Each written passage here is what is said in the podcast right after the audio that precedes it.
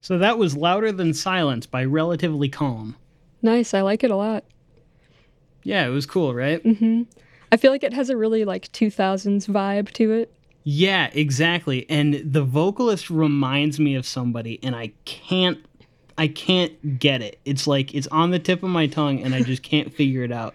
It's Ever since I listened to this song like a week ago, I've been like it reminds me of somebody, but I don't know who it is. okay. This might be totally off, but I think it's a mix of Owl City and what is it? The red jumpsuit apparatus. It kind of is.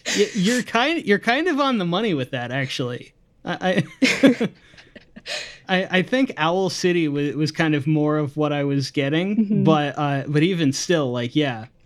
And so that is their most recent release from January 9th of this year. They're still a pretty small band. This is only their third song that they've that they've released. Um and they've got like 1600 monthly listeners, which is pretty good.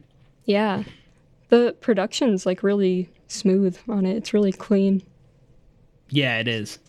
There's a lot of really cool interweaving guitar parts too. Definitely. Like there's the like there's the more like uh kind of lead ish type of thing that's still more of like a rhythm.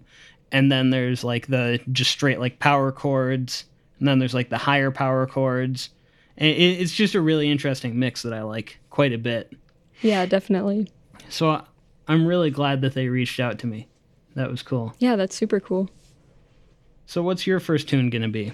All right. So my first pick is going to be um it's called Roses by Blanco Suave and they are actually my friend's sister. Um it's her group. She sings and her friend does like beats behind it.